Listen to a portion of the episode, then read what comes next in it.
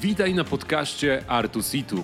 To audycja dla osób, które ciągle chcą uczyć się czegoś nowego, skutecznie. Gospodarzy programu to Rafał Cupiał i Radek Czahajda. Jesteśmy geekami rozwoju opartego na dowodach. Badania zjadamy na śniadania. Co drugi tydzień rozmawiamy o praktycznych wnioskach z badań naukowych dotyczących różnych obszarów komunikacji, życia i biznesu. Zapraszamy! No dobrze, zaczynamy. piętnasta piętnaście. Dzisiaj mamy temat ciekawy, specyficzny, ważny, a jednocześnie często taki enigmatyczny trochę i, i, i nieuchwytny. I tym tematem jest status. Więc żeby zrobić króciutkie wprowadzenie, czym, co, o co chodzi, kiedy mówimy o statusie? O czym my mówimy? Czy mówimy o update'ach w projektach I T i każdy mówi, robi rundkę i mówi, co tam zrobił w projekcie? Nie będziemy o tym mówić. Czy mówimy o statusie społecznym, czyli do jakiej klasy społecznej należymy? Może trochę zahaczymy, ale to nie jest nasz główny temat tutaj. Więc ja bym podpiął dwie proste definicje, że status jest z jednej perspektywy pozycją w grupie, czy jeżeli mamy jakąś hierarchię, i grupa może być duża, to może być organizacja, to może być y, społeczność sąsiedzka, więc to może być też mała grupa wędkarska, więc pozycja w grupie to jest jeden element, czyli gdzie jesteś na tej drabinie hierarchicznej, a drugi element, który może nawet jest bardziej praktyczny dla osób, które nas słuchają, to status jest zachowaniem, czyli status to jest coś, co robisz, w jaki sposób interaktujesz z innymi, kiedy negocjujesz, kłócisz się, próbujesz dograć projekt, stawiasz granice, więc to są twoje zachowania, które sygnalizują twój status w grupie. Próbujesz ogarnąć, gdzie pojechać na majówkę. Dokładnie, dokładnie. No to jest sytuacja, w której ludzie próbują zdecydować coś wspólnie. To jest sytuacja, którą fajnie można zmapować pod kątem różnych zachowań statusowych. Z jakich strategii ludzie korzystają, żeby przekonać innych, żeby zrobić to w majówkę albo coś innego. Kiedy jakakolwiek grupa przyjaciół próbuje wybrać, co będą jedli na kolację albo nie wiem, jakie film będą oglądać, to widać masę zachowań statusowych. Kto przez kogo mówi, kto od razu jest cicho i daje się wypowiedzieć innym, kto próbuje narzucić swoją wolę, kto zaczyna mówiąc, ej, wiecie co, mi jest wszystko jedno, dopasuje się do was. No i to jest po prostu takie studium zachowań statusowych. W ogóle widzę, że dostaliśmy lajka na starcie, co mnie bardzo cieszy. Podnosi nam to status, jesteśmy radośni. To, no to też jest chyba kwestia statusu, nie? To ile, ile lajków dostałeś za, za dany wpis, czy wystarczająco dużo, ile, ile uważasz, że jest wart? Tak, no to jest, to jest um, dowód społeczny, więc myślę, że z jednej strony to są lajki, a z drugiej, w sensie z jednej strony to jest status, a z drugiej strony to jest przynależność, czyli też, też to takie docenienie, bycie wewnątrz grupy, które jest nieodłącznie z tym statusem związane. Ale lajki jak najbardziej, rywalizacje na lajki, wszystkie tego typu rzeczy mhm. um, jak najbardziej w statusach się mieszczą. No dobrze, czy masz jakieś takie gorące pytanie, od którego chciałbyś zacząć?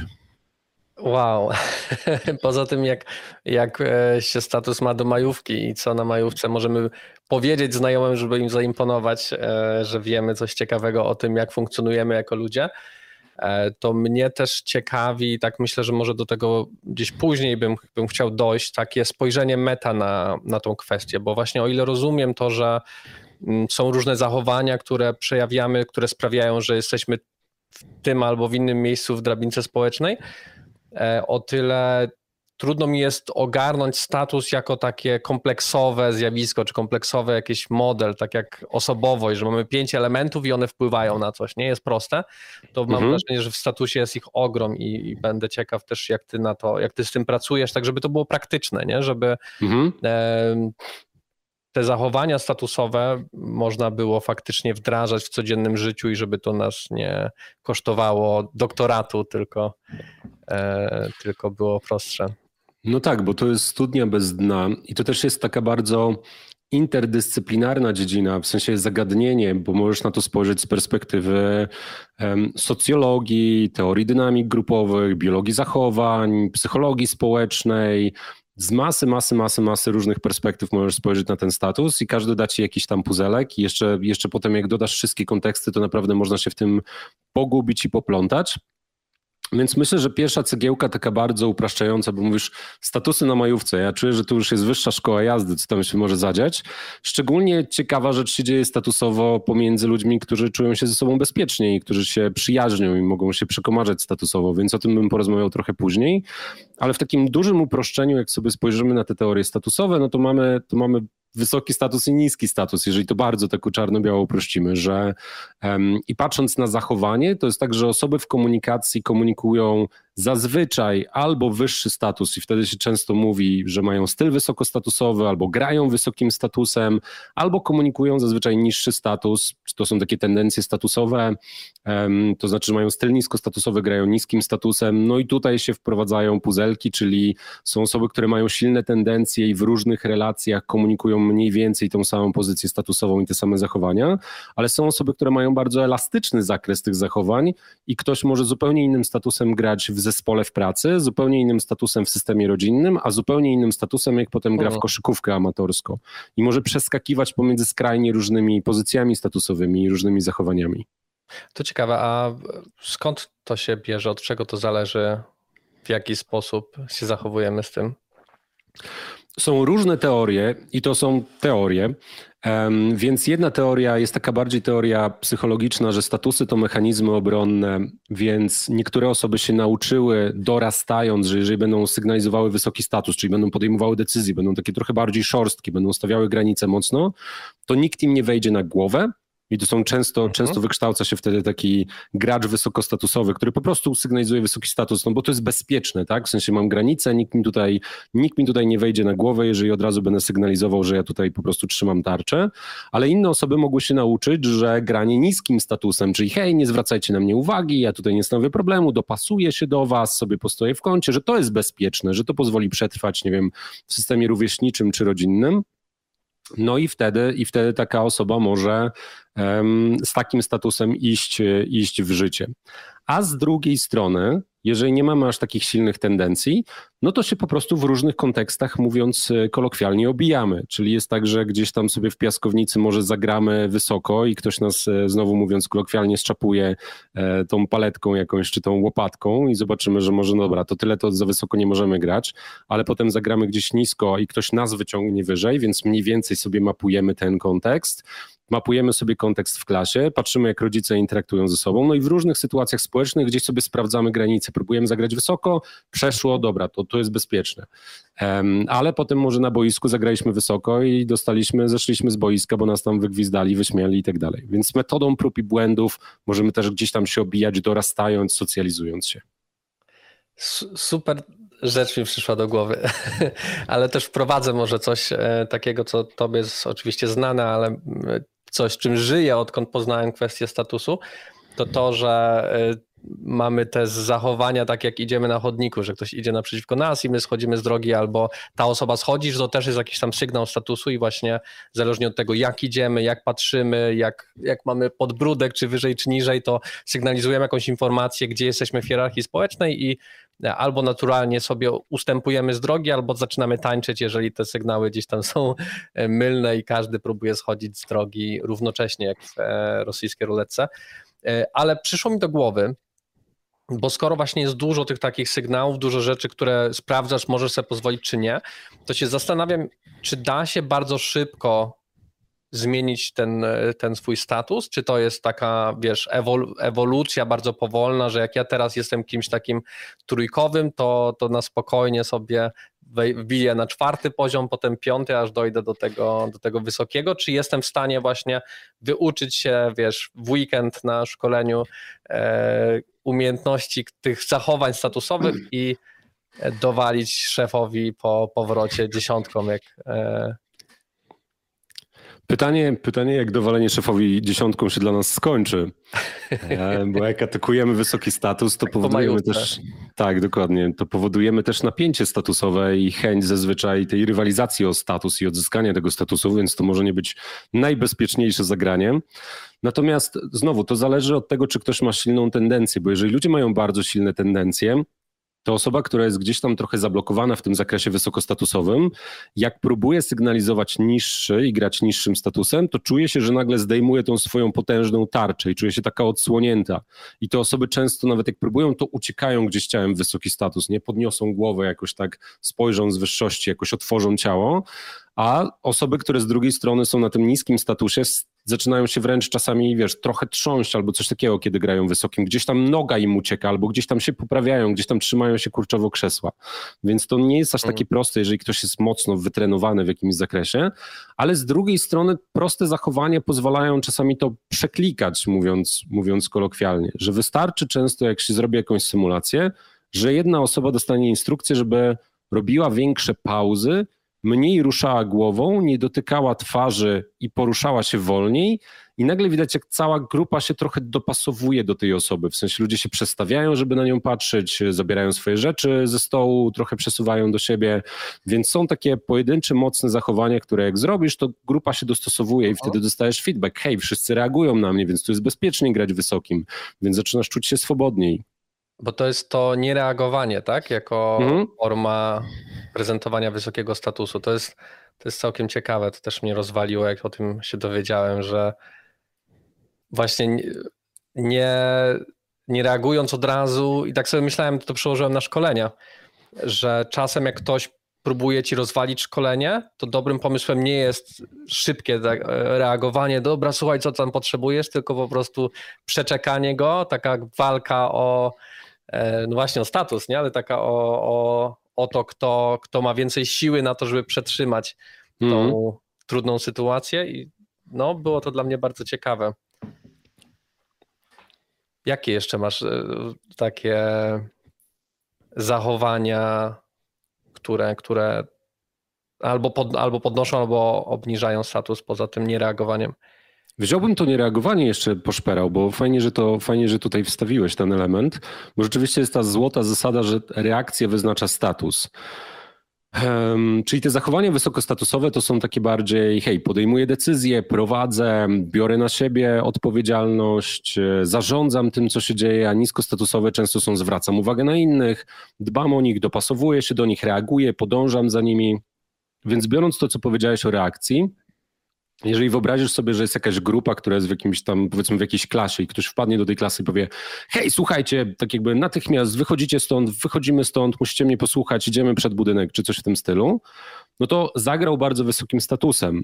Ale to, czy ten status będzie wysoki koniec końców, zależy od reakcji grupy. Nie jest zero-jedynkowo, że ja zagrałem wysoko, bo narzuciłem grupie swoją wolę. Bo nie wiem, to zależy od tego, co grupa zrobi, czy ja narzuciłem wolę.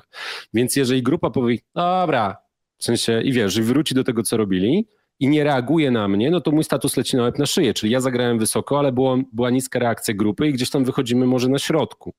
Jeżeli grupa wstanie, w ogóle wyskoczy, wiesz, krzesła spadły i tak dalej, wszyscy wybiegają za mną, no to super wysoka reakcja na moje wysokie zachowanie i ten status jest wyższy.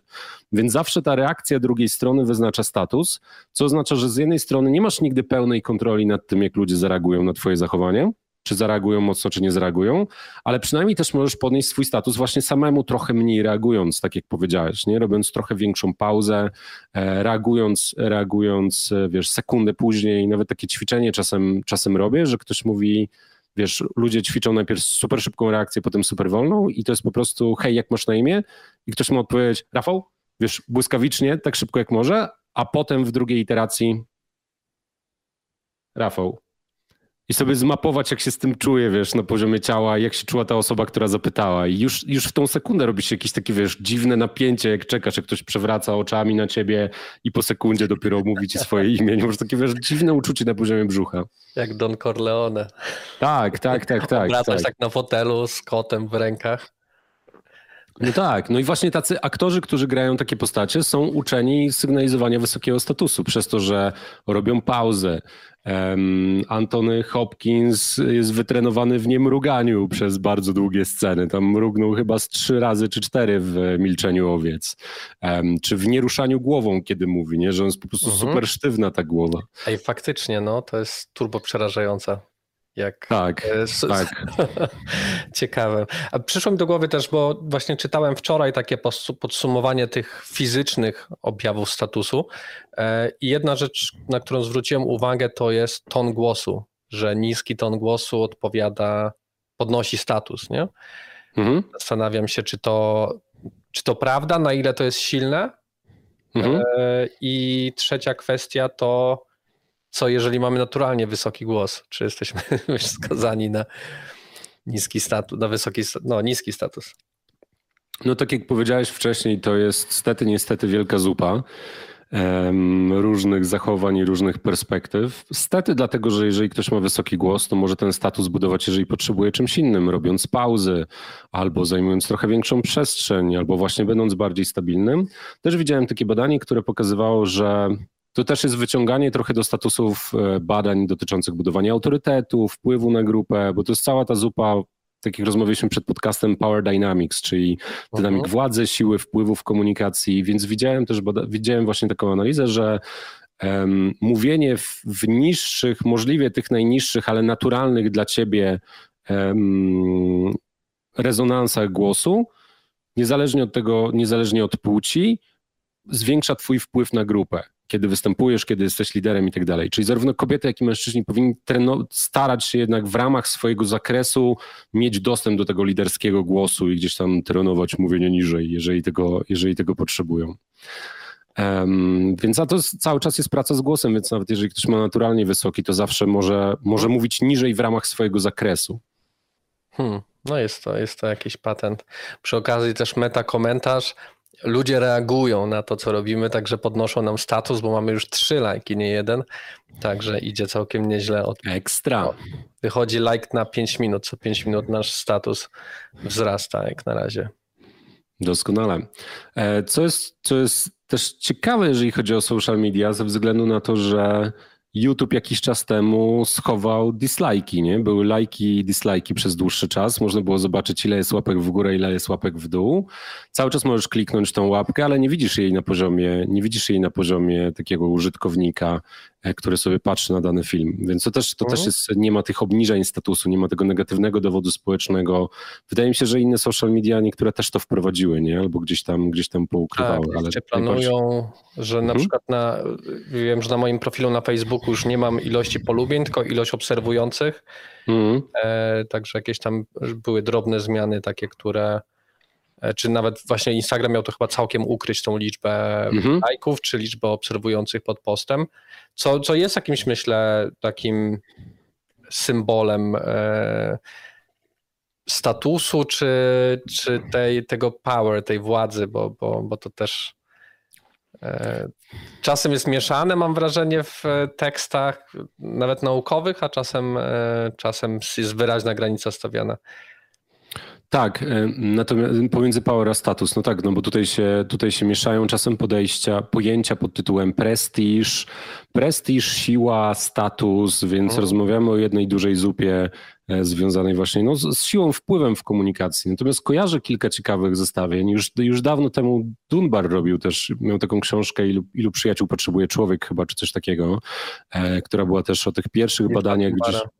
Tak, tak, tak, tak, tak. Ale też ona była, liczba Dunbara to jest jeszcze jego ten starszy mo- model, a już ilu przyjaciół potrzebuje człowiek, to już były te pierwsze badania gdzieś tam raczkujące neuronauki społecznej dotyczącej mapowania mózgu przez pryzmat social mediów, w sensie, że, że były te badania, w których wyszły jakieś tendencje do tego, jakiś gen odpowiedzialny za uwolnienie oksytocyny był skorelowany z tym, ile ludzie mają zazwyczaj z tym, z ekspresją tego genu followersów na Instagramie. Była taka duża analiza ciekawa i że dążą do tego, żeby mieć ich jak najwięcej, a z drugiej strony, że osoby, które mają tam rozbudowane sieci społeczne na Facebooku, miały, miały chyba um, hipokamp gęstszy i jeszcze jakąś tam część, więcej, więcej krwi w jakiejś tam części mózgu odpowiedzialnej za, za sieci społeczne, więc to też no, pokazuje, jesteśmy bardzo społecznymi istotami.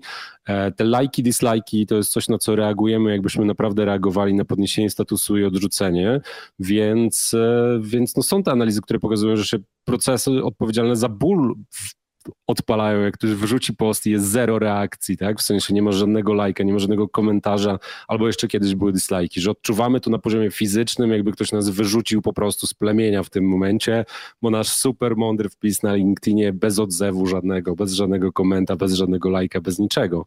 Więc um, myślę, że te wszystkie kroki są w kierunku wyzwalania nas jednak trochę od tych, od tych społecznych kar i nagród. No, to było spoko. Kojarzę, jak przeglądałem twoje notatki do podcastu, tam badania, które mówiły o tym, że podniesienie statusu tak dużo dopaminy wyzwala, co wygranie pieniędzy, nie? Mhm.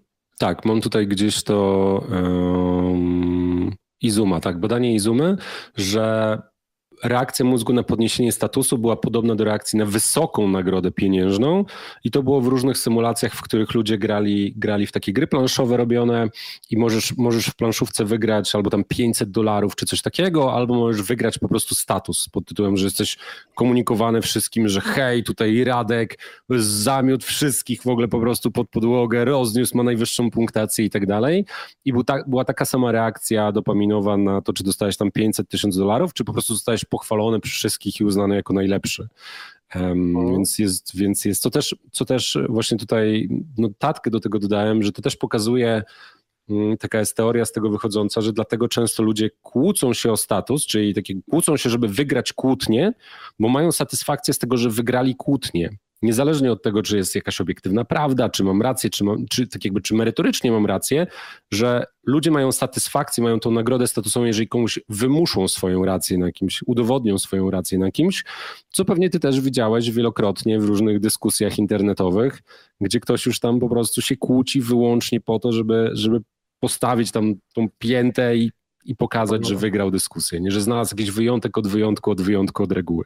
Albo tak, albo nawet jak jeden argument jest obalony, to szukanie kolejnych, żeby dalej tak. iść w tą, w tą stronę, którą wcześniej ktoś sobie wyznaczył. No to, to jest ciekawe i to jest też w ogóle, dla mnie to jest masakra, bo yy, yy, wczoraj jak się przygotowywałem też do tego podcastu, to znalazłem badania, które z kolei mówiły o tym, że ta hierarchia jest czasem dobrym wyborem, bo jest dla nas naturalna, nie? Że tak jak yy, naczelne, które w hierarchii się odnajdują, tak samo ludzie też od dzieciństwa rozumieją hierarchię, jest dla nich wygodna, jest dla nich łatwa do kontroli i tak sobie myślałem, że kurde faktycznie tak jak pracuj, pracujesz w holakracji, to czy, czy w ogóle sama demokracja czasem po prostu szlak nas trafia, jak, jak wymagająca jest, nie? Że okej, okay, kto tutaj podejmuje w zasadzie decyzję, do kogo mam się zgłosić, co ja mogę, czego nie mogę, czemu ktoś o tym nie pomyślał i tak dalej, i tak dalej.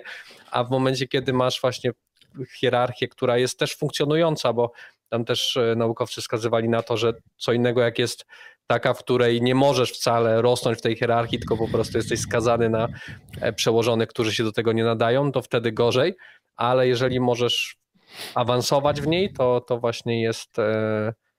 jest całkiem wygodna i w wielu sytuacjach i prosta, nie? Także wtedy, kiedy jest jakaś presja czasu, jest cokolwiek, to, to warto z hierarchii ko- korzystać. I, no i po prostu, że nie uciekniemy. Tak? Ta myśl moja, która, która jest przewodnia w tym, to, że my od tego statusu nie uciekniemy, nie? Że nawet mm. jak uważali, że chcemy, żeby wszyscy byli równi, imagine all the people living, wiesz, po prostu, że to jest to utopia, do której nie mam wrażenie, że nie jesteśmy w stanie dojść. Musimy status zaakceptować i zrozumieć i, i umieć z nim grać. Co ty mm-hmm. myślisz? No to jest, to jest bardzo ciekawe, szczególnie przy już mającym parę lat ruchu turkusowo-holokracyjno-płaskim.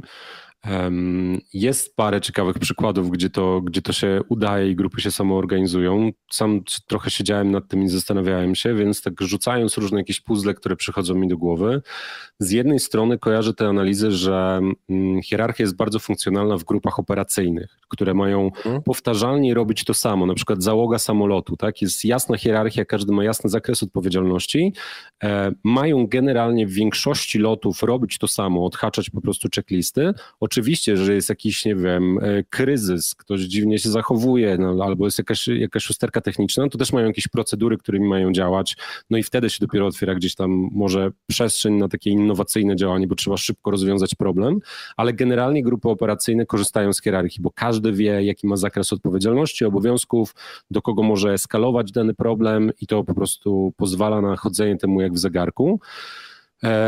Gdzie z drugiej strony, no to jest chyba taki najbardziej, fajne są takie przykłady, bo one są takie, mają dużo koloru i są zapamiętywalne, że jest ta samoorganizująca się orkiestra i podobno uczestniczenie na, wiesz, na na, na występach tej orkiestry jest niesamowite, bo są zsynchronizowani jak jeden organizm, ale proces przygotowywania każdego kawałka muzycznego trwa tam chyba osiem razy dłużej niż gdyby trwał z dyrygentem, bo tak jak dyrygent by po prostu zrobił jakiś tam, wiesz, szybki osąd, dobra, ja czuję, że to będzie w ten sposób, to będzie tutaj, tu skrzypki podnosimy, to każda sytuacja, w której nie mają pewności, zatrzymują się, pauzują mhm. i cały dzień zastanawiają się na przykład nad trzema minutami, gdzie różne osoby, wiesz, schodzą, tam mówi, dobra, to ty teraz zagraj skrzypki wyżej, różne osoby tego słuchają i tak dalej, więc, więc tworzą coś ciekawego, ale zajmuje to pięć osiem razy więcej czasu. Um, no i tak samo innowacje, no, grupy, które uwolnią się z hierarchii, są bardziej innowacyjne, ale innowacja nie jest nastawiona na efektywność czasową z założenia. To nie jest to, że dobra, to teraz ciśniemy na siedem i bardzo innowacyjnych pomysłów w ciągu tego dnia. No nie, to jest tak jakby zrobimy dwa puste tygodnie i może coś tam kliknie w trzecim tygodniu na przykład, nie? No to by się spinało z tym, nie? No bo właśnie tam, gdzie potrzebujemy wygody i żeby to, w jaki sposób funkcjonujemy, nie stanowiło dla nas wyzwania, no to myślę, że to działa świetnie. A tam, gdzie mamy tworzyć, to, to może ta hierarchia nie jest dobrym pomysłem, mi się to spina, ale właśnie tak czy siak, że całkiem się jej nie pozbędziemy, nie? Plus to, co powiedziałeś, że to muszą być dobre hierarchie albo bezpieczne hierarchie, ze względu na to, że jeżeli masz ok, masz jasną hierarchię, ale nie ma tam niepotrzebnego tarcia społecznego, po prostu każdy rozumie hierarchię, wie za co jest odpowiedzialny i to działa, to jest inna sytuacja niż jeżeli masz, wiesz, jakiegoś takiego super dominującego lidera albo niekompetentną osobę na, tej poziomie, na tym poziomie wysokostatusowym, która nadużywa tej władzy do różnych rzeczy i wtedy zaczyna to powodować, wiesz, tarcia, konflikty, gdzieś tam to eskaluje w grupie.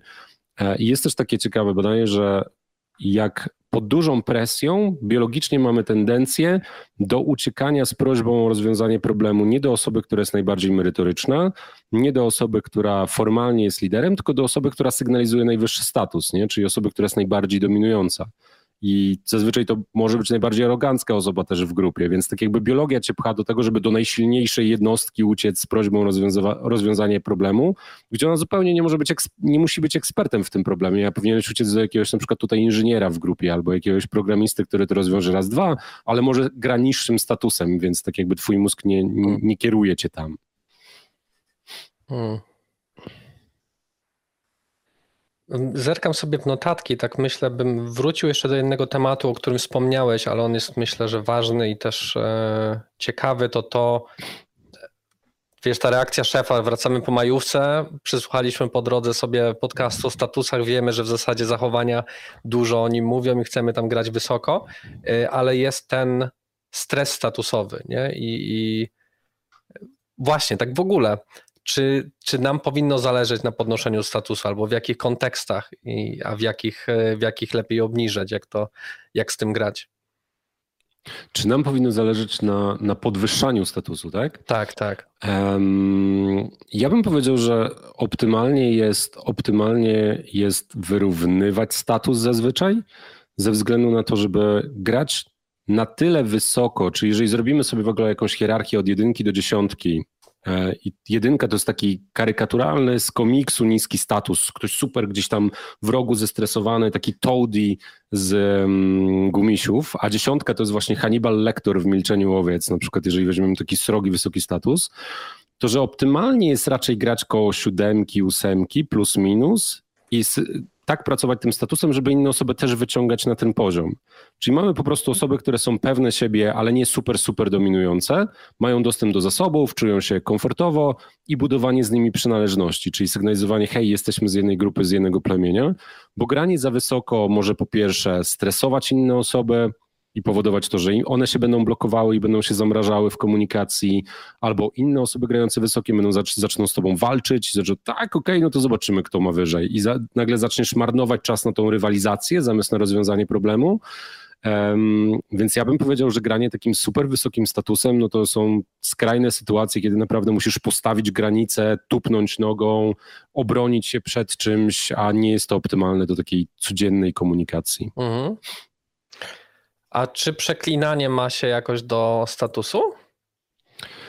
Um, to jest, to jest super ciekawe pytanie, no bo z tego co kojarzę, przeklinanie podobnie jak śpiewanie jest inaczej i podobnie jak puenty humoru są inaczej procesowane w mózgu, w sensie niż, niż lingwistyka, niż normalna mowa, więc to jest jeden element, a drugi element jest taki, że przeklinanie może być sygnał, może być objawem agresji, więc to byłby taki wysoki, dominujący status, szczególnie jeżeli są normy grupowe, w których się nie przeklina i ktoś, wiesz, ktoś po prostu przeklina, e, pokazując, że te normy go nie obowiązują, no to będzie taka gra wysokim statusem mało relacyjnym, ale z drugiej strony, jeżeli ktoś przeklina ze stresu, Um, albo nie umie wyczuć sytuacji i przeklina i robi jakąś gafę społeczną, no to już jest niski status, to jest już ktoś, kto nie ogarnął, jakie są tutaj w ogóle, jakie są w ogóle zasady i pewnie jeszcze się zakłopocze mhm. gdzieś tam, nie?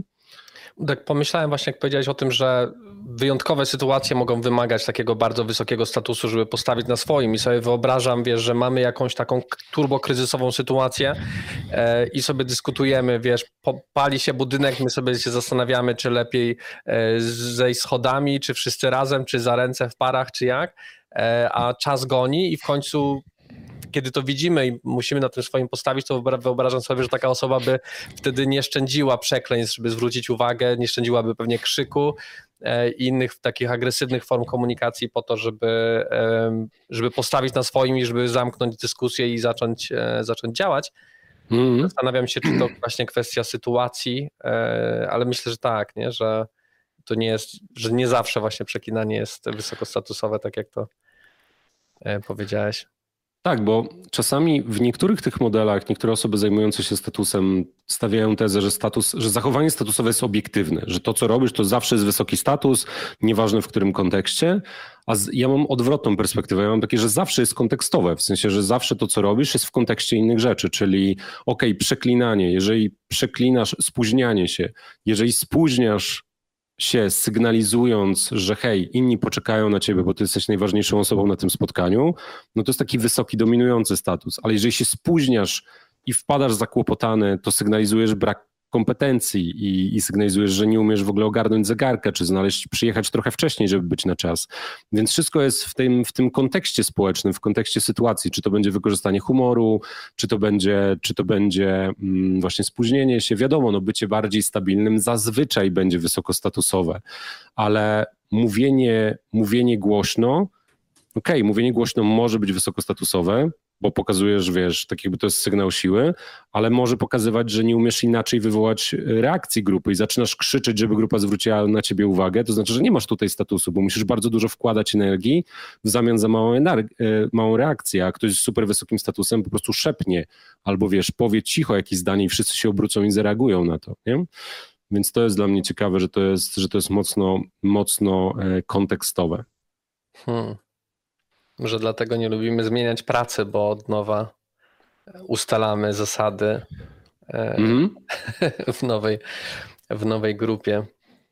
No tak, no bo jest tak, dokładnie, jest dogrywanie statusów, jest szukanie swojego miejsca w tym nowym porządku, jest budowanie nowych sojuszy, jest docieranie jakichś norm grupowych, jest strasznie dużo rzeczy, które wymagają strasznej ilości uważności i wysiłku i gdzieś tam dogrania się i tarci różnych faux pas, które popełnisz. Ale podobnie to działa, jeżeli jedna osoba awansuje z grupy. Masz grupę, masz zespół, który jest grupą przyjaciół i nagle ktoś jest menedżerem, menedżerką tego zespołu. I nagle zmienia się dynamika, tak? Ktoś wcześniej był kumplem, kumpelą, wychodzili na piwo gdzieś tam w piątek po pracy, a teraz to jest osoba, która wydaje polecenia, która egzekwuje, która daje feedback na jakichś ewaluacjach. I jest ciężko często grupie się do tego zaadaptować i często grupa kwestionuje ten autorytet albo gdzieś tam go lekceważy. Mhm.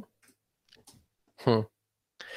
Mam jeszcze jedną taką rzecz, którą wczoraj, w zasadzie więcej o tych rzeczy, ale na pewno jedną, którą bym chciał omówić.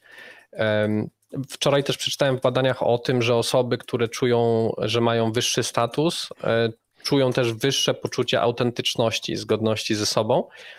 I zacząłem sobie to kleić, że faktycznie na początku mojej kariery trenerskiej ja próbowałem wpisać się w taką moją wyobrażeniową rolę, kim jest trener, że jest profesjonalny, że wiesz, że mówi tak, a nie inaczej, że, za, że zachowuje się w ten, nie inny sposób i gdzieś, e, gdzieś się próbowałem w tym odnaleźć, a z kolei widziałem w sobie jakieś takie zachowania czy cechy, które gdzieś mi nie pasowały, nie? Humor, luz, czy, czy to, że nie wiem, nawet sama, sama kwestia ubioru, nie? Że lubię się ubierać w taki, a nie inny sposób i nie zawsze to jest spójne z tym, jakim wyobrażałem sobie, że jest trener, a z czasem, kiedy zacząłem zauważać, że jestem bezpieczny w tym zawodzie, nie? Że mam klientów, którzy sami się do mnie zgłaszają, w zasadzie nie, nie muszę prowadzić sprzedaży, to zacząłem pozwalać sobie na więcej tego, żeby być sobą, tego, żeby puszczać muzykę taką, jaką lubię, że ludzie przychodzą do mnie na szkolenia, a tam jakiś minimal techno leci w tle,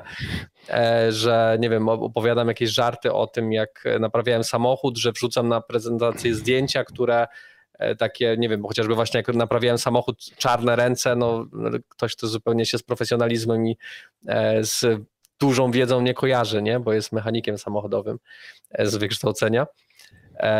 I ta autentyczność, mam wrażenie, że faktycznie u mnie się połączyła ze statusem, nie? Ale, ale zastanawiam się, czy wiesz, jak i czy jedno wynika z drugiego, gdzie wiesz, czy, czy my jesteśmy w stanie, będąc autentycznym, podnieść swój status, czy właśnie status daje nam przestrzeń do bycia autentycznym, bo zobaczyłem właśnie, że kiedy te szkolenia są bardziej moje, to też są lepiej odbierane, nie? Lepiej ludzie na nie reagują.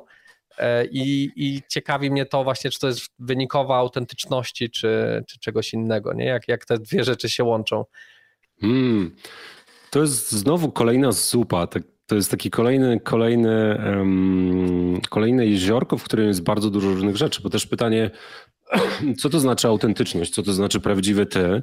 Rozumiem z twojego opisu, co się kryje tutaj pod tym terminem i wydaje mi się, że to, że to jest taki miecz o podwójnym ostrzu. Ze względu na to, że z jednej strony tak, jeżeli jesteś zablokowany gdzieś w pozycji niskostatusowej, jesteś w tym stresie statusowym, czyli z założenia bardziej reagujesz, tak? Niski status bardziej reaguje, dopasowujesz się do innych, chcesz odegrać tą rolę, w której powinieneś być według tych innych osób, to co powiedziałeś, być tą rolą trenera, mieć tą personę trenera, więc często osoby, które są w jakimś systemie, nie wiem, może być system rodzinny, może być system w pracy, grają tym niskim statusem, do, zakładają tą maskę, dopasowują się do mhm. tych oczekiwań, żeby było, żeby uniknąć konfliktów i żeby było dobrze innym dookoła.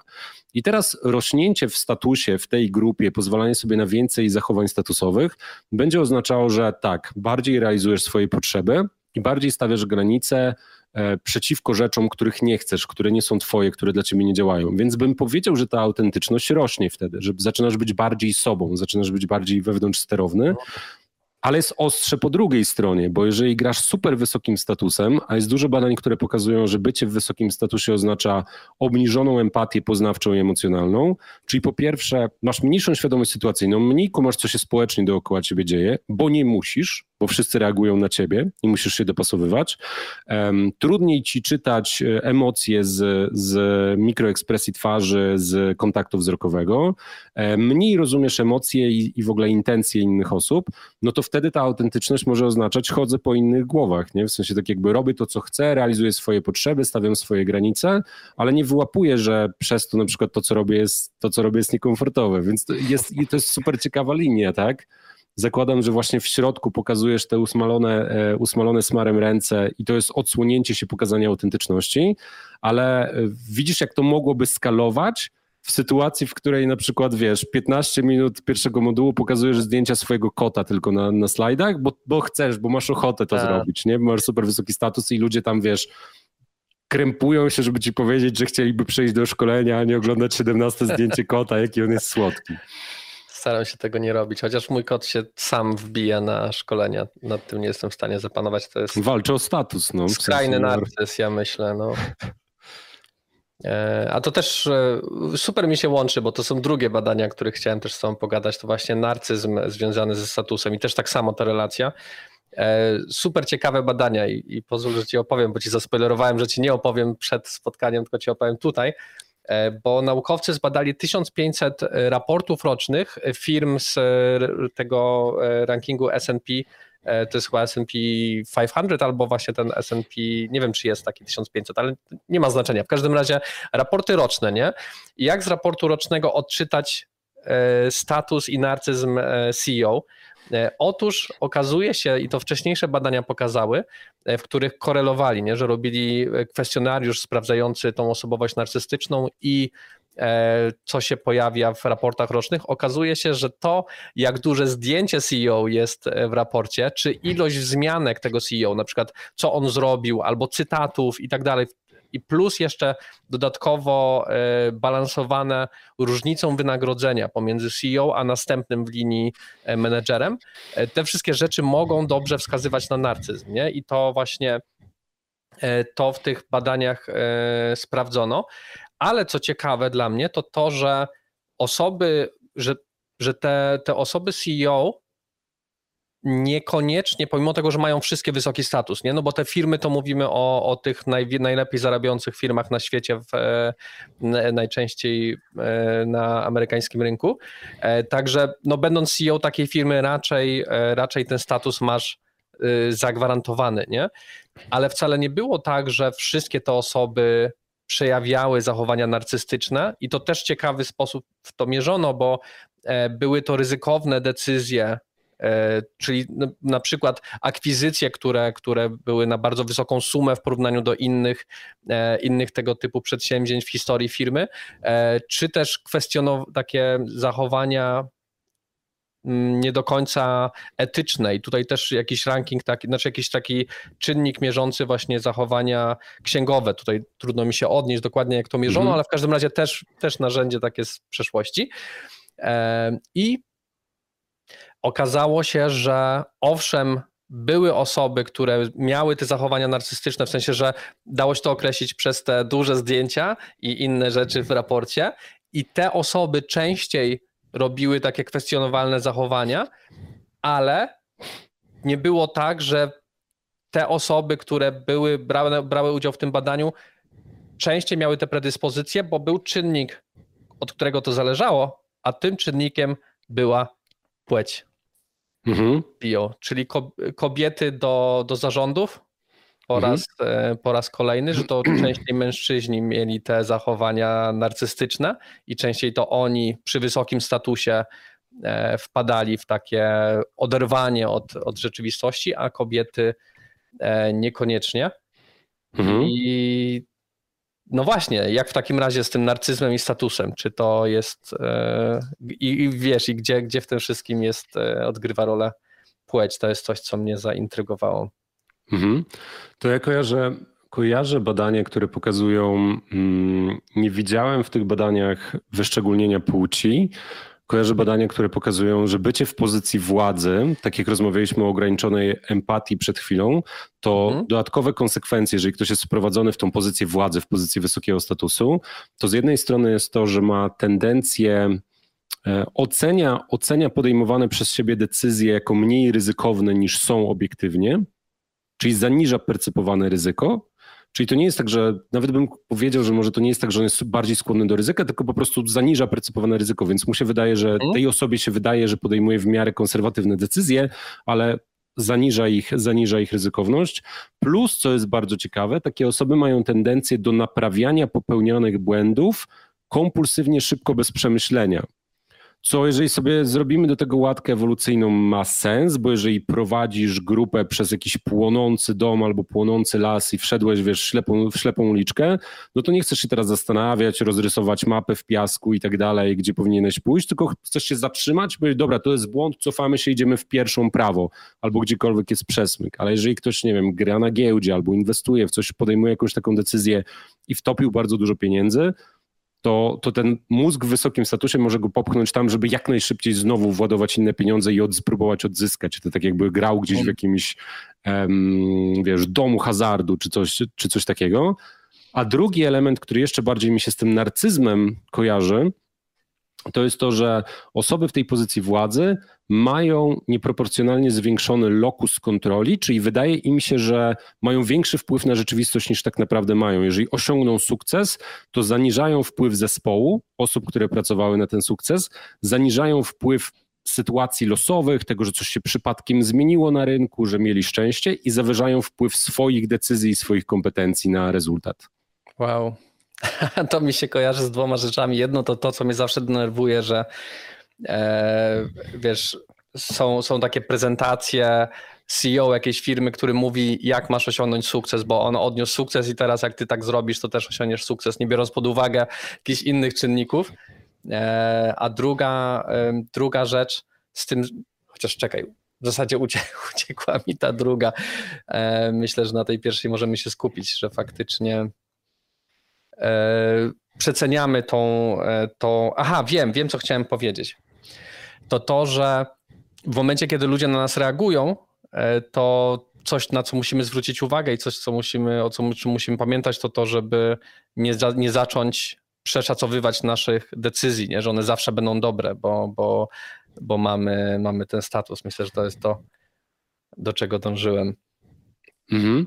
No i są, co, co, co jest dla mnie też interesujące, intrygujące, są różne organizacje, które z jednej strony zostawiają status, mają wyraźne hierarchie, na przykład właśnie Bridgewater, czy nawet Netflix, gdzie masz konkretnie menedżerów, masz konkretnie to drzewko, kto jest odpowiedzialny za jakie decyzje, ale z drugiej strony na przykład Bridgewater stara się rozbroić te wszystkie mechanizmy, o których mówimy, poprzez pełną transparencję, poprzez to, że ten C E O jest oceniany nawet przez osobę, która dwa miesiące tam pracuje, jest osobą asystującą, tak? Jest oceniany przy wszystkich um, i może dostać D minus za bycie przygotowanym do jakiegoś spotkania poprzedniego dnia, więc jest, wszyscy są cały czas na świeczniku i to wszystko jest, i to wszystko jest próbą zabezpieczenia się przed tymi politykami biurowymi, przed tym nadużywaniem władzy um, no. I ten status ma być...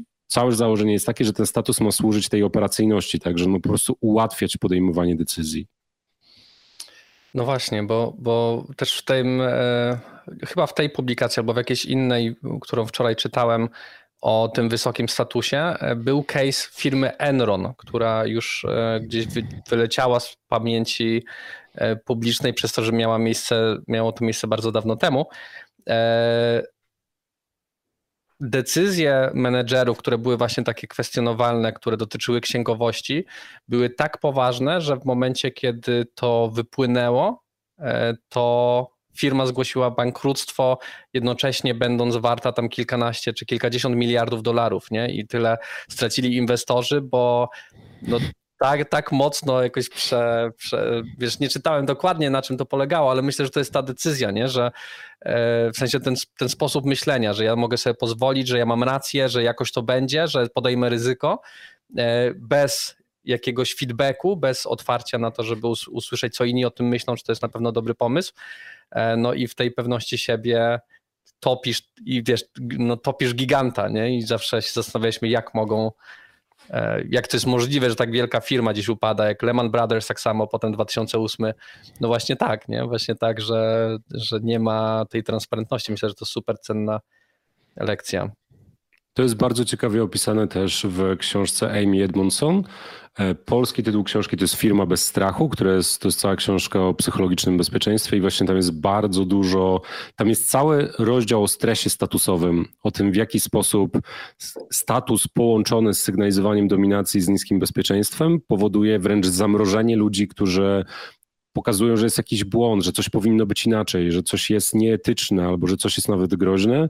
I to jest jedna sytuacja, o której kiedyś rozmawialiśmy, tak? Czyli te nagrania z czarnych skrzynek, gdzie młodzi piloci próbowali zakwestionować decyzję starszego pilota, na przykład, żeby wystartować bez sygnału z wieży, że pas jest czysty, co doprowadziło do katastrofy i ten starszy pilot ich po prostu czapuje, mówiąc, dobra, tak jakby cicho, ja tutaj czterdzieści lat czy tam trzydzieści lat prowadzę te samoloty, jak będziesz w moim wieku, jak tam wytrzesz mleko spod nosa, to będziesz się wypowiadał, um, czy cokolwiek innego tam było. I jest cały rozdział poświęcony na takie no, horrendalne sytuacje, jak na przykład, nie wiem, czy to było w jakimś dużym, w jakimś dużym automobilu, nie wiem, czy to był Mercedes, czy, czy Volkswagen, czy, czy, czy inna z tych firm, więc zabezpieczam, że nie pamiętam jaka marka, ale były sytuacje właśnie jakiegoś tam zatajenia, jakiejś usterki ze względu na strach przed przełożonymi i na strach, że okej, tutaj po prostu wymagamy super wysokich, super wysokich efektów i super wysokich rezultatów e, i, i, i boję się przed moim przełożonym, żeby przyznać się, że tam była jakaś usterka albo jakiś błąd, no bo przecież to nam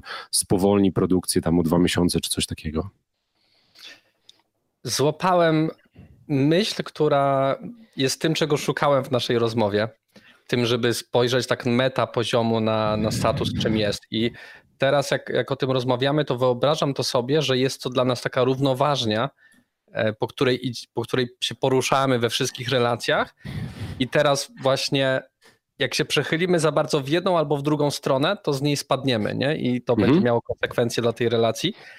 I porozmawialiśmy trochę o wysokim statusie, o tym, jakie są konsekwencje w, w pracy menedżera, o tym stresie i tak dalej, a myślę sobie, wiesz, chcielibyśmy budować relacje, chcielibyśmy być, um, dawać, dawać przestrzeń innym, żeby podnosili swój status, ale jakie mogą być ryzyka tego, nie? Co jeżeli ja gram niskim statusem jako menedżer? Mhm. I też jakbyś mógł mi powiedzieć trochę właśnie o przykładach takich niskich, niskostatusowych zachowań w takiej relacji, bo mam w głowie jedno, a przydałoby mi się więcej. Okej, okay, więc na poziomie mowy ciała to niski status to jest zajmowanie mniejszej przestrzeni, dotykanie twarzy, poprawianie się, taka niestabilność cały czas, łypanie kontaktem wzrokowym, czyli trochę patrzysz, jak ktoś mówi, trochę uciekasz wzrokiem, trochę sprawdzasz reakcję, trochę uciekasz wzrokiem, generalne dopasowywanie się też, żeby było komfortowo innym osobom dookoła, czyli gdzieś tam usiądziesz na skraju stołu, zabierzesz, ściśniesz swoje rzeczy na stole, żeby inne osoby miały komfortową przestrzeń, żeby tam rozłożyć swoje manatki, um, więc to jest taka, takie sygnalizowanie z jednej strony, hej, w ogóle nie ma co zwracać na mnie uwagi, ja tutaj nie jestem groźny, nie mam pazurów, nie ugryzę cię, jestem gdzieś w kącie, albo też takie dopasuję się do ciebie, co ty podejmiesz, to będzie dobrze, ja się do tego dogram. No i to jest, to jest jasną stroną tego niskiego statusu jest dbanie o relacje, tak, unikanie konfliktów, on jest nam potrzebny, to jest taki smar społeczny, wszystkie zachowania kulturalne są niskostatusowe, przepraszam, dziękuję, proszę, ustępuję miejsca, otwieram drzwi i tak dalej. No ale z drugiej strony uwaga podąża za statusem, więc osoby, które występują i w symulacjach sygnalizują niski status, bo są tak nauczone, nawet jak są super wyjadaczami, ekspertami, są ich, ich wystąpienie jest merytoryczne, są oceniane jako niekompetentne albo nieprzygotowane do tematu. Pomimo tego, że merytorycznie sucho, gdyby wiesz, robot oceniał treść wystąpienia, to by uznał, że wystąpienie jest w punkt, że jest przemyślane i dobrze zaprojektowane, a społeczny mózg uznaje, nie no, trzęsie się na scenie, gdzieś tam się poprawia, przestępuje z nogi na nogę i się buja, na pewno, na pewno nic nie wie o temacie. Wow, to jest ciekawe pod kątem, bo pytałeś mnie ostatnio o moją ankietę ewaluacyjną szkoleń, nie, nie mhm. pamiętam, czy wysłałem, jak nie, to ci podeślę. I mam tam pytanie, trener był ekspertem w dziedzinie szkolenia. I to, to wynika, tam wcześniej robiliśmy badania na Online Training Festival dotyczące tego, jakie pytania najmocniej wpływają na tą satysfakcję z udziału w szkoleniu i właśnie to było jedno z tych pytań, ale coś, co mnie zaciekawiło w moich szkoleniach, no bo ja pytam dokładnie, zadaję dokładnie te same pytania na wszystkich moich szkoleniach i mam przez to już taką historię tego, jak moje szkolenia są oceniane, to to, że bez względu na to, jak było ocenione szkolenie. Na przykład ludzie mówią, wiesz, tam cztery na pięć, na ile mi się to przyda, cztery na pięć, na ile się nauczyłem czegoś nowego, to trener był ekspertem w swojej dziedzinie, cztery przecinek dziewięć na pięć. Nie? Że, że, I tak sobie myślę, że to może być to, nie? Że ja mogę moim zachowaniem czy sposobem, w jaki mówię, sprawiać poczucie, że wiem, o czym mówię, podczas hmm. gdy nie jest to dla nich przydatne. Nie? Hmm. To, to jest całkiem ciekawe. No to jest, to jest super ciekawe i tutaj jest w ogóle temat może na któryś podcast, czyli to, że co ma dawać taka ankieta ewaluacyjna i jak bardzo, bo jeżeli czasami ludzie zawyżają ocenę ze względu na to, że się dobrze bawili, to też jest dla mnie super ciekawe, tak? Czyli szkolenie może potencjalnie nie być super praktyczne dla nich, nie, może, nie, musi, nie jest super rzetelne i tak dalej, ale było śmiesznie, było fajnie, było społecznie, wiesz, jestem w dobrym stanie, jak to wypełniam, więc tam dają wyżej, bo na przykład albo dają wyżej, bo po prostu taki mają błąd poznawczy, że skoro się dobrze bawiłem, to na pewno było skuteczne, albo po prostu czują się, czują się dobrze, więc zawyżają, bo też chcą być mieli na pewnym poziomie, gdzieś tam społeczny mózg podejmuje decyzję, będę miły dla trenera i zawyżę. To jest, to jest generalnie bardzo, bardzo ciekawe, no bo, bo feedback też jest statusowy, więc ktoś może uznać, że kurczę, no uważam, że to było na przykład w ogóle nieprzydatne dla mnie szkolenie, postawiłbym dwóje jedyne, ale przykro się zrobi trenerowi, no w sensie tak jakby nie, nie będę takim, jak sobie czyta, to niech mu tam, niech się uśmiechnie, no dobra, nie będzie czwórka, tak, nie będę dawał piątki, dam czwórkę, gdzie mamy czysto społeczny proces do tej, do tej ewaluacji, nie, bo nie chcemy komuś obniżyć statusu, nie, bo nie chcemy, żeby się poczuł źle z obniżonym statusem, um, no bo te wszystkie ewaluacje są statusowe, tak, ty, wiesz, stworzyłeś film, wrzucasz go, patrzysz na Filmweb, a tam trzy przecinek siedem, Um, ocena, ocena społeczności, no i, i masz to poczucie na poziomie brzucha, czy, czy powinieneś na pewno kończyć filmówkę. A, Filmweb, duży, duży temat. Przychodzi mi jeszcze jeden, jeden case do głowy z tym związany, z ten, który też gdzieś tam na privie rozmawialiśmy o tym, jak mi niedawno wpadła po raz pierwszy w życiu taka mocno krytyczna opinia na temat mojej książki. Trochę Trochę wiem, skąd wynika, trochę uważam, że była niesprawiedliwa i taka wyeskalowana w swojej ocenie, ale z drugiej strony faktycznie może tak być, że ktoś może odbierać w ten sposób moją pracę, tylko że nie podzieli się tym, bo, bo nie chcę, żeby mi było przykro, czy już a tam wiesz, nie jest to w sumie taka zła książka, widziałem gorsze i nie dam, nie dam oceny, nie napiszę co o niej myślę, ale bez takiej informacji zwrotnej ja nie wiem, nie? Że, że, że ten brak wiedzy jest w zasadzie gorszą karą dla mnie niż to chwilowe obniżenie statusu, kiedy ja mogę powiedzieć, o kurde, no masz gościu rację, faktycznie y, mogłem w ten temat wejść głębiej, a troszkę go potraktowałem po, po łebkach. Fajnie, że o tym piszesz, to jak będę o tym myślał w przyszłości, to, to wezmę tą perspektywę na warsztat, nie? Ale właśnie nie, nie dowiesz się tego, bo ktoś nie chce ci sprawić przykrości. To też ciekawe feedback, a status, a feedback z tej perspektywy. Mhm. No tak, bo tutaj trochę potrzebujemy oszukać siebie samych albo jakoś przewarunkować to, żeby się z tym czuć dobrze, bo mamy z jednej strony mamy tą potrzebę naturalną wiedzy i rozwoju, tak? Chcę się dowiedzieć, jak mi poszło, chcę się dowiedzieć, jak jest oceniana moja praca, chcę robić to coraz lepiej, chcę być dumny z tego, co robię, ale z drugiej strony, jak nagle się okazuje, że to jest to trzy siedem na tym Filmwebie, to jest takie, ja nie jestem wystarczająco dobry, e, czuję się, że mój status jest obniżony mocno i czuję się na, na społecznym poziomie gdzieś tam odrzucony, niechciany i tak dalej, wywołuje to dużo negatywnych emocji, więc jest to ciekawe przewarunkowanie.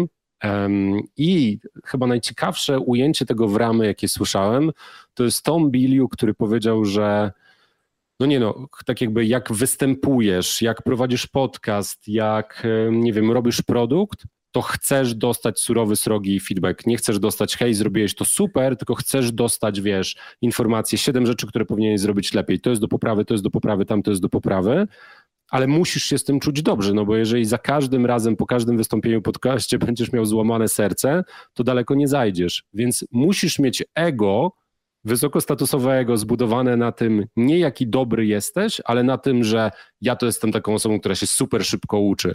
Ja to jestem osobą, która po prostu z każdego mojego wystąpienia dwadzieścia rzeczy wyciągnę do poprawy i trochę oszukujesz swój mózg statusowo, nie? Czyli znowu możesz zrobić sobie to ego statusowe, potem ja to jestem w ogóle super, mhm. super maszyną feedbackową, więc możesz włożyć trochę tej arogancji, ale czerpiesz ten status z tego, jak wyciągasz wnioski, więc to jest bardzo ciekawe, że ten status może być podpięty też, że wiesz, no z jednej strony mamy zachowania, kto zajmie więcej przestrzeni, kto mniej, ale z drugiej strony na poziomie wirtualnym, na poziomie twojej głowy możesz podpiąć sobie pod ten status, pod tym ja jestem najbardziej skromnym przyjmowaczem feedbacku, jestem bardziej skromny niż ktokolwiek inny, kto przyjmuje status i twój mózg w to uwierzy i da ci wysoki status, że tutaj wartością statusową jest skromność.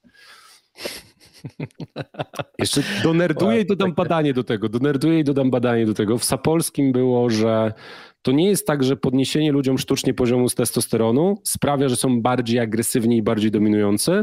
To jest tak, że sprawia, że są bardziej chętni do walczenia o, o, o przejawy statusu, ale jeżeli przejawem statusu jest bycie altruistycznym, to ludzie zaczną rywalizować z podniesionym testosteronem, kto da więcej pieniędzy na jakąś fundację, a jeżeli dasz to buddyjskim mnichom, to zaczną rywalizować, kto jest bardziej życzliwy i kto zrobi więcej altruistycznych uczynków. Więc, mhm. więc to, co jest statusem, wynika z kultury, a po prostu mózg cię pcha w tym podniesionym testosteronie do tego, co w danej grupie jest wysokim statusem. I to może być skromność, albo Mega. dobre przyjmowanie feedbacku. I chyba to możemy też kształtować, nie? Myślę, że to też taka klamra dla tej mojej wątpliwości, że statusu się nie pozbędziemy. To też mi się przypomniało dzisiaj podcastu, słuchałem, w którym była mowa o zbieraczach, o tych prymitywnych kulturach, w których ten miał wysoki status, to więcej dawał innym, to więcej mm. się dzielił, to, to ten, ten był przywódcą tego, tej, tej grupy i myślę, że to jesteśmy w stanie w kulturze organizacji na pewno, to jest w ogóle też ostatnio na szkoleniu mówiłem o tym, że to jest tak naprawdę nasza utopia, którą jesteśmy w stanie stworzyć, o ile nie, nie zmienimy całego społeczeństwa, to w tej mikrokulturze jesteśmy w stanie naprawdę stworzyć mm. idealne warunki funkcjonowania, jakie nam e, odpowiadają, jakie dają nam przestrzeń do kwitnięcia jako, jako człowiek i myślę, że myślę, że to jest coś takiego, co status właśnie kto, kto więcej pomoże, kto będzie przyjemny, mhm. życzliwszy dla, dla innych współpracowników. Mega, biorę ze Super, super, super. I bardzo fajnie skwitował to Sapolski. W sensie z jednej strony super ciekawe jest to, że rzeczywiście no, nie zmienimy całego społeczeństwa, ale możemy szczególnie mniejszą organizację możemy ją transformować tak, żeby ona była tą naszą utopią i będziemy spędzać tam pewnie bardzo dużo czasu i bardzo dużo godzin w tygodniu, więc czemu nie? Gra warta świeczki, ale fajnie Sapolsky to skwitował, że to nie jest tak, że jesteśmy z natury bardzo agresywni, tylko to jest tak z tym statusem, tylko to jest tak, że po prostu e, nagradzamy jako kultura agresywne zachowania, za bardzo nagradzamy jako kultura agresywne zachowania statusem. I dlatego nam się kojarzy status wysoki z agresywnym zachowaniem, bo nagradzamy to, że ktoś był, wiesz, bezczelny, em, po głowach do celu, wiesz, w, w korporacji gdzieś tam em, wygryzł wszystkich innych i teraz on jest liderem. I dlatego inni widzą, dobra, to jest nagradzane tutaj statusem, więc zaczynają modelować zachowania, a mogłoby być to, okej, okay, to jest osoba, która się najbardziej dzieli, to jest osoba, która jest najbardziej życzliwa, to jest osoba, która podejmuje najmądrzejsze decyzje. Jest o czym myśleć na majówkę, jak stworzyć takie warunki, w których wyższy status oznacza bycie lepszym człowiekiem od siebie wcześniej. Hmm. Zastanawiam się, czy coś jeszcze masz takiego... To wezmę znowu to, co powiedziałeś, jak wyższy status oznacza bycie lepszym od siebie. Jest fajne badanie, które pokazuje, bo rozmawialiśmy o tym feedbacku przed chwilą, że ten feedback zawsze jest statusowy, bo zawsze ktoś jest w pozycji oceniającej, ktoś jest w pozycji ocenianej i ludzie się od razu stresują, jak usłyszą często, hej, dam ci feedback, czy mogę dać ci feedback? I może, wiesz, od razu będzie obniżany status, będę oceniany, ale co jest ciekawe, Korzystamy, korzystamy z innych procesów mózgowych do myślenia o sobie w przeszłości niż o sobie teraz, w związku z czym możemy porównywać statusowo siebie nie do innych osób w zespole, ale jak komuś dajemy feedback do tej osoby w przeszłości i zrobić tą zasadę progresu. Hej, tak jakby w stosunku do tego, jak rok temu prowadziłeś spotkania czy robiłeś prezentację, no to w stosunku do tamtego Radka to widzę, że tutaj go wyprzedziłeś konkretnie w tym i w tym aspekcie. I mózg reaguje z tego badania tak, jakbyś miał podniesiony status w stosunku do innych osób w zespole. Czyli nie musisz obniżać statusu Oli, Jurkowi, dając komuś feedback taki mhm. pochwalny, możesz, możesz mu podnieść status w stosunku do niego siebie w przeszłości. I możemy też w głowie mieć tą ramkę, że hej, rywalizuję ze sobą, nie? W sensie jestem lepszy niż byłem tam trzy miesiące temu w danej kompetencji, dziedzinie i tak dalej. Umiem jedno słówko więcej niż wczoraj. Jestem zupełnie tak. innym człowiekiem. No, dokładnie, dokładnie. Chciałbym już tak zbliżać do brzegu, to powiem taką mm-hmm. rzecz całkowicie z czapy, bo robiłem sobie z okazji urodzin, dostałem prezent test D N A tego pochodzenia, mm-hmm. nie? Mm-hmm. Wyszło mi, że mam pięć procent pochodzenia skandynawskiego i właśnie wczoraj mm-hmm. oglądaliśmy Wikinga, który, który dziś się z tym łączy i właśnie doszedłem do wniosku, że pięć procent mnie to jest kilka kilogramów, nie? Że tak naprawdę jest to kawałek, kawałek człowieka, nie? Może być cały mózg, mogę mieć mózg skandynawski. Potencjalnie e... tak. Ale to już nie ma absolutnie nic. Tak, tak działa genetyka, dokładnie tak działa genetyka.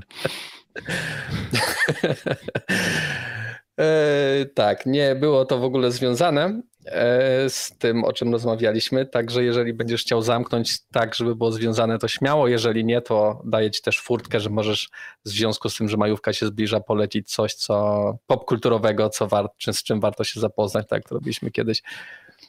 Hmm, dobra, no to może tak, może zróbmy po jednej myśli. E, czy jest jakaś twoja jedna myśl, taka z którą chciałbyś wylądować z tym podcastem? Wiesz co, znaczy ja, dla mnie najważniejsze jest to, że zacząłem na takim większym poziomie ogarniać, czym jest status, nie? Że właśnie, że to jest dla mnie ten taki balans, że nie możemy wybijać się na wysoki status, nie możemy wpadać na niski status, jeżeli chcemy coś osiągnąć, ale mhm. właśnie możemy tym odpowiednio grać i, i tym, co kiedyś mówiłeś, a tutaj to nie padło, to właśnie to, co na szkoleniach robisz, nie? Że podnosisz sobie status z punktu widzenia wiedzy, że okej, mówię w taki sposób, czy powołuję się na autorytety, ale z drugiej strony relacyjnie gdzieś tam zrobisz jakąś wtopę, czy, czy zażartujesz z siebie, żeby ten status wyrównać, żeby nie, nie było tego stresu, nie? Że o kurde, mhm. z kim ja gadam w ogóle, co to jest za człowiek tutaj, mhm. który, który mi wykłada. Także zaczęło mi to klikać, czym w zasadzie tak na poziomie, wiesz... konstruktu jest status i to jest coś, za co ci dziękuję i, i będę sobie z tą metaforą jeszcze grał, żeby zobaczyć, czy ona dalej będzie miała sens jutro. Mhm. Um, super, dzięki wielkie. Dla mnie, dla mnie wnioskiem, czy jakąś taką właśnie powracającą myślą jest to, że nie uciekniemy od tego statusu. Po prostu mamy, jest, mamy, jesteśmy społecznymi istotami, szukamy statusu i przynależności.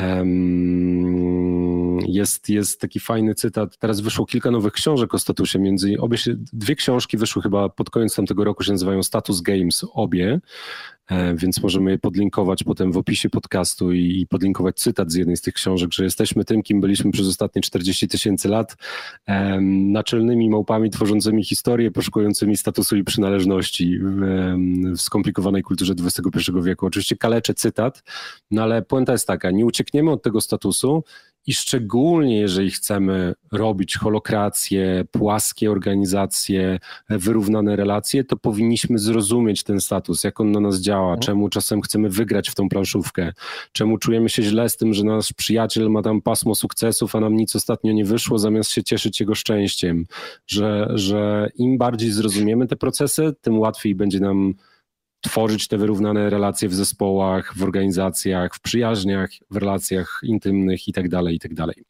Więc myślę, że to jest moja, że to jest moja puenta. Czyli idźcie i uczcie się statusów i czytajcie o nich i dowiadujcie się i słuchajcie podcastów. A popkultura, zastanawiam się, czy coś, cieka- czy coś ciekawego z popkultury. No to ja powiem, że mam moi, moją taką misję, założenie wracania do czytania książek fabularnych, bo czytam bardzo dużo merytorycznych, głównie czytam merytoryczne, jakieś do szkoleń, podcastów i tak dalej. I teraz zabieram się za klasyka, Philip Dick, czy Androidy śnią o elektrycznych owcach, czyli książka, która była inspiracją do Blade Runnera.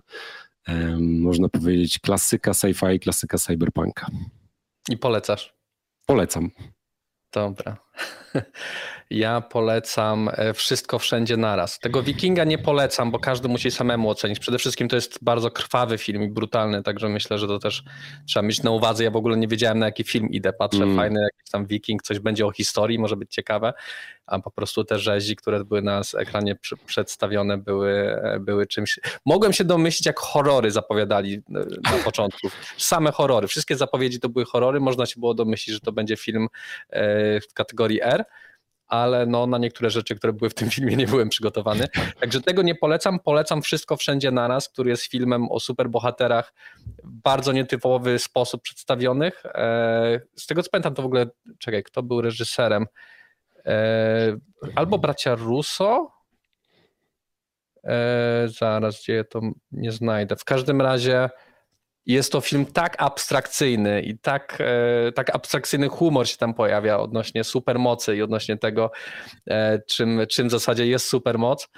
Jest też filmem takim ładnym, nie? Także pod tym względem, pod tym względem polecam. On teraz jest w kinach, także można go sobie na majówkę, jak nie wyjeżdżacie, tak jak ja siedzący nad szkoleniem w majówkę, to, to polecam serdecznie. Okej, okay, super. No i chyba lądujemy w takim razie, więc dziękujemy wam bardzo za uwagę. Ile tam lajków zebraliśmy? Cztery. To już wychodzi lajk na piętnaście minut. Trochę pogorszyły nam się statystyki, ale popracuję. I tak to jest, myślę, jeden z bardziej lajkowanych. Super, dziękujemy wam bardzo. Dziękujemy wam bardzo za uwagę i życzymy super udanej majówki w takim razie. Wypoczywajcie, jeźdźcie, pracujcie, idźcie do kina, cokolwiek lubicie i cokolwiek dla was będzie jakościowym czasem. Wielkie dzięki za wysłuchanie tego odcinka podcastu R dwa C dwa. Znajdź nas na Facebooku, LinkedInie lub YouTubie, żeby w kolejnej audycji już wziąć udział na żywo. Subskrybuj nas na Spotify, iTunes lub gdziekolwiek słuchasz podcastów. Do usłyszenia.